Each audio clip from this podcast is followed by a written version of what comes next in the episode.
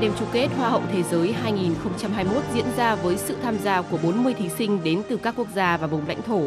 Kết quả cuối cùng, người chiến thắng là thí sinh đến từ Ba Lan, cô Carolina Veloska, người đẹp 23 tuổi có nhan sắc được ví von như Bê Barbie, cao 1m79 và có nhiều năm kinh nghiệm làm người mẫu thời trang.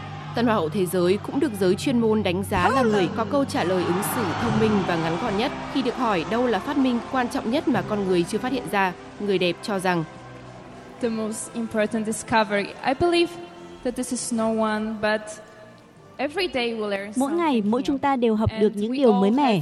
Chúng ta có những trải nghiệm riêng và có thể tìm hiểu thêm điều gì đó về chính mình. Nếu bạn muốn học điều gì mới mẻ, hãy cố gắng trở nên đồng cảm và thương người hơn.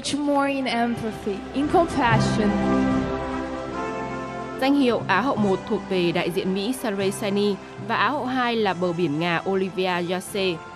Đại diện Việt Nam, Hoa hậu Đỗ Thị Hà đã xuất sắc lọt top 12 Trung cuộc thứ hạng cao nhất trong lịch sử tham dự đấu trường sắc đẹp này của Việt Nam. Trong phần trò chuyện ngắn bày tỏ cảm xúc trên sân khấu, sau khi là thí sinh đầu tiên được gọi tên, do thắng giải thưởng Digital Media Challenge, giải truyền thông của Miss World, Hoa hậu Đỗ Thị Hà xúc động chia sẻ.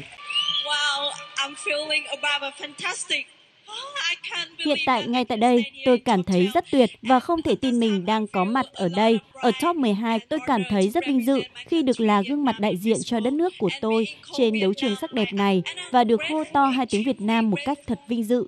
Cuối cùng, tôi muốn gửi lời cảm ơn đến người hâm mộ tại quê hương đã luôn ủng hộ tôi hết mình.